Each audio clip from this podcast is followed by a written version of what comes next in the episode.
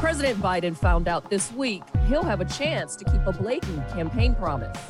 The governor of Massachusetts is ending his time in office with an aggressive push for something he's not much addressed until now. And Red Sox fan favorite Big Papi David Ortiz is going into the Baseball Hall of Fame. Alas, after two years of COVID cancellations, music returns to Tanglewood this summer. From New England Public Media, this is And Another Thing. Maya Schwader is off today. I'm Derek Kennedy. On Fridays, we review some of the major news of the past week with guest journalists from around the region. With us today returns iBerkshires.com executive editor Tammy Daniels. It's great to be here again. Reminders Publications executive editor Mike Dobbs. Thank you. And New England Sports Network anchor and Boston Red Sox reporter Jahmai Webster joins us for the first time. Welcome to the show. Hey, thanks so much for having me. Great to be here. Before the end of February, U.S. senators will have an unexpected and pressure filled piece of business before them. Supreme Court Justice Stephen Breyer will retire at the end of his term. That's after more than 27 years on the court. Yesterday, President Biden told the nation he'll nominate a successor before the end of February. While I've been studying candidates' backgrounds and writings, I've made no decision except one. The person I will nominate will be someone with extraordinary qualifications, character, experience, and integrity. And that person will be the first black woman ever nominated to the United States Supreme Court. It's long overdue, in my view. I made that commitment during the campaign for president, and I will keep that commitment. There are three New England senators on the Judiciary Committee that will first review the nomination. It's a four part process. Patrick Leahy from Vermont, Sheldon Whitehouse from Rhode Island, and Richard Dick Blumenthal from Connecticut. Tammy, let me start with you. Should we expect those three Democrats to become immediate backers of President Biden's nominee? Yes, I think it goes without saying. Uh, Leahy has already been on record saying that he would work expeditiously to push through uh, a nominee for the president. I think the nominee would have to be, there would have to be a lot of problems with that candidate. I think for any of those three to really come out and say that they would be against it. Um, and I think Biden has been particularly careful about the nominees he's put forward already. Uh, he's so far, I believe he has now put through more in the past year than um, the last president in uh, federal uh, appointments. So I think he probably has a very short list already lined up. Mike, do you think that they will support President Joe Biden just to help the numbers on the federal level? I think there's a, a distinct probability of that. I mean, I, I really can't see any Democratic senators wanting to oppose uh, any candidate that the president brings forward at this point, uh, simply because I think the stakes are, are way too high, not only for the Biden administration and its accomplishments as it's perceived by the public, but for the court itself, for, for the, the quality of jurist itself. And when we look at the totality of the story, it's not just the microcosm of nominating an African American woman it is about trying to even out more because right now it's a six to three uh, majority conservative vote. It is trying to get some more youth in and someone with expanded thought. But Jahmai, how important is it to have a black woman on the bench at that level? I think uh, it's very important. I think it's long overdue. Certainly, as an African American myself, uh, I look at it as a point of pride uh, not only being a black woman, but for somebody who has the qualifications. I would love to see it, and I'm looking forward to the nominee when that comes. Mike, some Republicans appear ready to fight the president's nomination before he can even put someone forward. Could such a fight improve his standing with some voters around here anyway? I'm not sure if it's going to improve his standing, but I think what it is going to do is to indicate the the absolute chasm uh, the canyon that separates um, uh, members of the Senate. You know, it's patently ridiculous for any Republican senator to already start talking about opposing a nominee without knowing who the nominee is. For goodness sakes, um, this is this is just a continuation of of Trump era politics uh, among the Republicans in the Senate. It's very disappointing that they actually can't move on. It's disappointing that they can't do their jobs. Tammy, I saw you shaking your head. Why did you shake your head at the, the thought that Republicans are readying a fight when they confirmed Amy Barrett, uh, Coney Barrett in the shortest amount of time? Uh, what was it, a month, 30 days? Yeah. But now they're already ready, readying to fight Joe I Biden. think Mitch McConnell already laid the groundwork. He decided that he was not going to allow the Senate to even look at a nominee from President Obama. So, for the Republicans at this point to say they're not ready to approve anyone, um, and here we are in, in a midterm year, is really absolutely ridiculous. They decided that you don't need a lengthy process. They decided that you should be pushing Supreme Court justices through in a very short track period of time. So for them to come back and say we need to slow down, it, it, it is. It's, it's patently ridiculous. Does his age matter? He's 83 years old. He's the oldest justice on the court. Is it time now to bring someone in that is still in their 40s or early 50s? Does it matter? I say yes. We have a court that's really looking at, and particularly when we're talk, talking about a, a digital world, about new technologies. We we have a court that is getting older. I don't want to be ageist, but but I think sometimes people of my age and older maybe don't grasp um, sort of how we are living our lives today. And I think it become when we have too many senior justices, uh, I think there becomes a certain mindset that you, you need more perspectives and you need younger perspectives. And maybe we need an expanded court, maybe we need term limits, uh, maybe we need something to allow the court to become more representative of the nation as a whole. And Mike, just this last one to you. After having lost Ruth Bader Ginsburg, a woman, now losing Stephen Breyer, a man, would the Republicans want to replace him with another man, especially uh, now that Roe v. Wade is up against the Supreme Court? Uh, I, I, think that's a possibility, of course. Um, but a, again, uh, Joe Biden is president. One of his duties is is to make these nominations.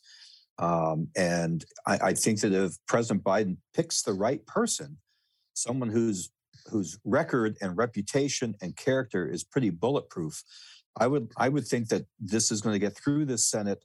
There's going to be a lot of theatrics and a lot of screaming and you know pulling of hair, rendering of garments, but uh, uh, basically, a, a good candidate I think should and would get through the process and and join his or her colleagues on the bench.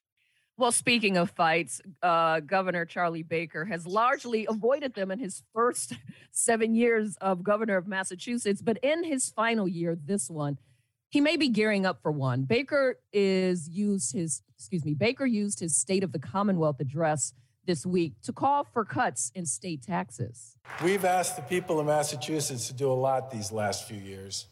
And it's time to invest in our families and to give them back some of the tax revenue that they created through their hard work. So the governor wants to eliminate the state income tax for a larger number of low income workers in Massachusetts and double the property tax for low income seniors. Mind you, this is not something that's ever really been on his plate, but for people with larger incomes, he also wants to raise the threshold for any estate tax from 1 million to 2 million dollars and he wants to lower the short short term capital gains tax. Mike, I think I'll start with you on this one. The Democrats overwhelmingly control the state legislature uh, in Massachusetts. The governor can make them a little uncomfortable with voters who certainly appreciate the tax cuts. But number one, this is kind of a new lane for him. Uh, and as popular as he may be, does he have much chance of pushing any of these proposals through on his goodbye tour? Well, I think it's very interesting that he's doing this now. It's sort of like uh, legacy building. People still call us Taxachusetts, um, which has not been something helpful to us in terms of attracting people or businesses to this Commonwealth. So I, I, I really think there will be Democrats who will want to support this, especially since it's it's aimed at helping people um, at the the middle and lower end of the economic spectrum. Tammy, I see you shaking your head. Yeah, I, I agree. Um, I think some of these uh, parts of the this proposal would be very popular throughout the state. I think uh, lifting um, income taxes for people making mostly minimum wage is when you're really looking at it, and giving some break to renters, though that doesn't seem to be a lot. Um, and certainly, I, I, mean, I'm sure in the eastern part of the state it's even worse, but out here we're, we're seeing a huge jump in our assessments on property um, that is affecting tax rates. And we have a lot of, we have a senior population out here in the western end of the state, particularly in the Berkshires. And I think uh, I've, I've seen my parents' uh, taxes and it's tough. And I think that also would be a very popular thing to get some break on property taxes. And, and the average Massachusetts fan that comes out to the games of the Bruins, the Red Sox, the Patriots, they may not all be in that upper echelon. So tax cuts could really hit them. There, there could be a trickle down effect to people just enjoying leisure activities like going to a baseball game. Absolutely. And we've seen the rising cost over the last several years going to a baseball game. A sporting event in Boston has been increasingly expensive for families that you know four and five you think you know you're spending upwards of $300 just to enjoy three hours at a ballpark which is a lot of times that not a, a expenditure that you can afford on a whim. So i particularly was tickled when michael said taxachusetts because somebody who moved here six years ago it was my fear coming to the commonwealth and having been here now i think uh, this could be a great thing as he mentioned for uh, Governor the Governor Baker's legacy. And um, you know, we've read things where it's his, his most uh, sweeping relief package of his tenure to this point. So I think, as he mentioned, the last two years particularly have been a struggle for a lot of us. So to have some relief uh, as a taxpaying member myself and a resident of this great state, I, I'm all for it. Mike, last question to you. Which tax cuts might attract the most support from the voters, in your opinion? Just in my completely non-economic kind of opinion, it's anything to do with your income tax, mainly because we all pay income tax. You're listening to And Another Thing. This is our Friday roundtable where we review the week of news. After the break, some welcome news for music lovers in the Berkshires and for one of the most popular Red Sox players in a long time. I'm Derek Kennedy. This is And Another Thing.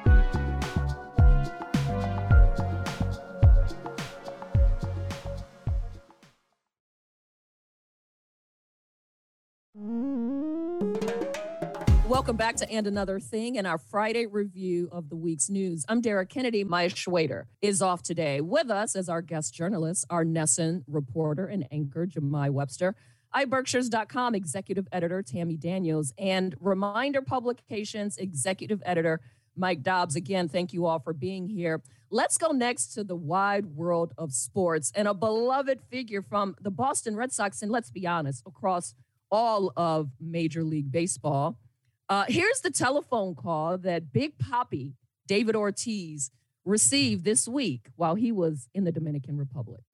Hello, I'm trying to reach David Ortiz, please. This is David Ortiz. Hello, David. This is uh, Jack O'Connell with the Baseball Writers Association of America. I'm calling you from Cooperstown, New York, to let you know that the baseball writers have elected you to the National Baseball Hall of Fame. Yes! Big Papi was the only player elected by the Writers Association to the Hall of Fame. He was happy to go in solo. It was his first year on the ballot. Jahmai, first ballot entry. Maybe not surprised because it was David Ortiz, but he was a clearly an outstanding hitter, particularly in clutch situations. We all know that he helped break the curse, the 86 year drought uh, when he came over from uh, Minnesota. But he's also a big personality. He lifted the team, but he lifted the community. People just loved him. He really was, uh, or was an affectionate player, and still is uh, an affectionate person. And of course, we remember back to the Boston Marathon bombings when David Ortiz spoke up for the community back in 2013. How much of this is not just about what he's done for the Red Sox, but what he's meant to uh, New England and the state of Massachusetts? I think you bring up a great point. And by the way, I think Jack O'Connell is still on hold. He, I don't think he ever got back on the line after giving uh, David the news about his Hall of Fame nod. But I think it's all encompassing about what he meant as a player and what he did off the field. He's given us some iconic moments. You mentioned his speech, which was impromptu. He wasn't supposed to speak that day uh, following the Boston Marathon, but because of what he felt as a resident of Massachusetts, which he has stated, and somebody who lived in Boston for such a long time, he had to say something to lift people up because that is kind of what sports does. It gives you an opportunity to uh, forget about maybe some of your issues that you have uh, in the world at that time. But it certainly is a thing that his election into the Hall of Fame on the first ballot, as you mentioned, a first solo selection since 2012 when uh, Barry Larkin was inducted into the Baseball Hall of Fame, is about his totality as an individual and as a baseball player. You talked about some of those clutch moments as well. And I think one of the most consequential was in 2004, as you talked about when the Red Sox were on the brink of breaking the curse in the American League Championship Series against the rival bitter Yankees, no less. And he went on an absolute tear. And that's really what people remember in those iconic moments and him delivering three world championships to Boston. Tammy, you're in the artsy part of the state there in the Berkshires, but uh, sports is transcending across the state, and going into the Hall of Fame is a big deal because it represents the people of Massachusetts and New England for those that don't have their own team. Yeah, I, mean the Boston Red Sox are basically the New England team. Let's face it, right? You know, um, and I it is a big deal, particularly for Big Papi to come in. He got the soul ballot, right? He got well more than a minimum to get in. And I think it just shows just what a good player he was and what a good person he is. And I'll admit that I I'm a big Red Sox fan and don't pay any attention to them. but I do follow from a distance and go Red Sox. Go David Ortiz. That's right. It's going to be a party. yeah, it is. Okay, Tammy, now we'll move back into your area. Let's get towards the arts here in the western part of the state. Tanglewood was hit quite hard uh, over the course of the pandemic. We're still in a pandemic, but from the height of it, lots of cancellations, people were out of work, and they suffered financially. But there's going to be a Tanglewood season again. Does that make you excited? Are the people of the Berkshires and, and really people that just want the arts, are they longing for this to start again? Yes, I think so. We had a, a partial season last year, but the big ticket James Taylor did not play. He canceled both of the concerts that they had been hoping. He is back, knock on wood, for July 3rd, which is already sold out, and uh, July 4th. And having a full season of Tanglewood is a huge lift to this region. The last economic impact report said that Tanglewood brought in more than a $100 million impact on the region. Uh, it fills up hotels, it employs people, it sends people off to restaurants, to stores.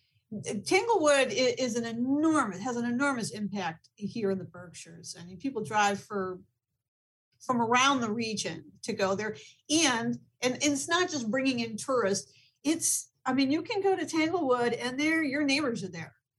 Lawn tickets, they they do a really good job of keeping uh, um, admission prices reasonable for people to go. So it's not simply a tourist attraction.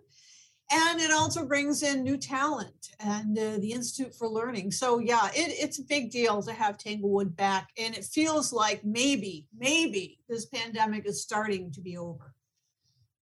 Mike, it'll be eight weeks this summer. They will welcome back the Boston Symphony Orchestra, the Boston Pops. Operators, though, say there will be some precautions in place during the season as Tammy mentioned last year, there were that people were spread out on the lawn. They tried to take as many precautions as possible before uh, ending the season. At this point, do we worry much about the risk with this virus, Mike, by the time July comes? Well, I, I hope that we don't have to worry about the virus in July. I really do, especially at an event where many of the audience members are sitting outside and can actually distance themselves a bit.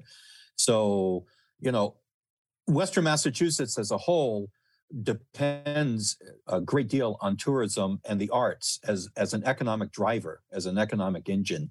And so it's heartening to see a revered institution as Tanglewood coming back. And and let's cross our fingers that by July that we really don't have to worry about the pandemic any longer. And Jahmai, you know this. uh, The game is played outside. Sports are played outside. Besides uh, the Bruins, when something, if something goes wrong with these great laid out plans for Tanglewood to have, you know, the chairs on the lawn and to be safely distant while still in this pandemic, what happens when those plans go wrong?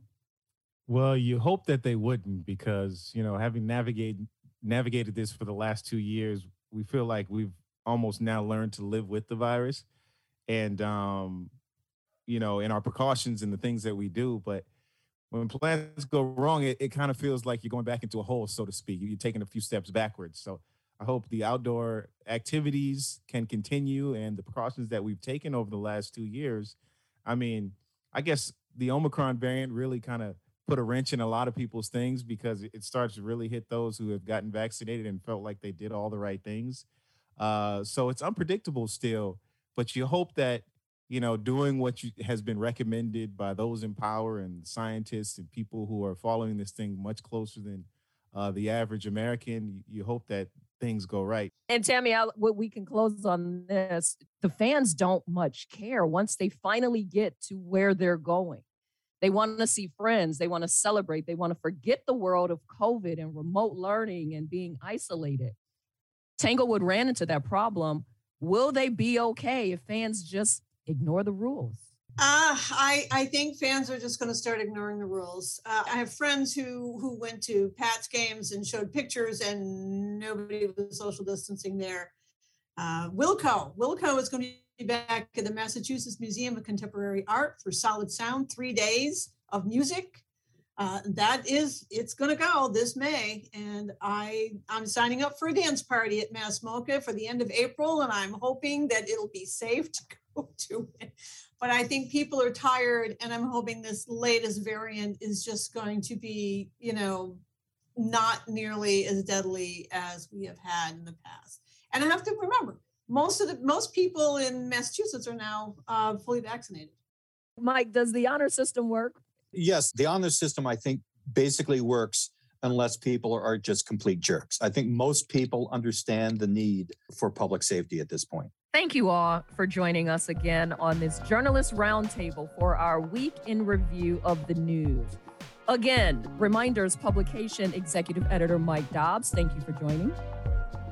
Thank you. NESN, anchor, and Bo Sox reporter Jahmai Webster, thank you for joining this first time. Thank you for having me. And iBerkshires.com executive editor Tammy Daniels, thanks again for coming back to the roundtable. It's great to be here. Remember, you can find past episodes by visiting and another thing at nepm.org. Have a great weekend. We'll see you on Monday. This is And Another Thing.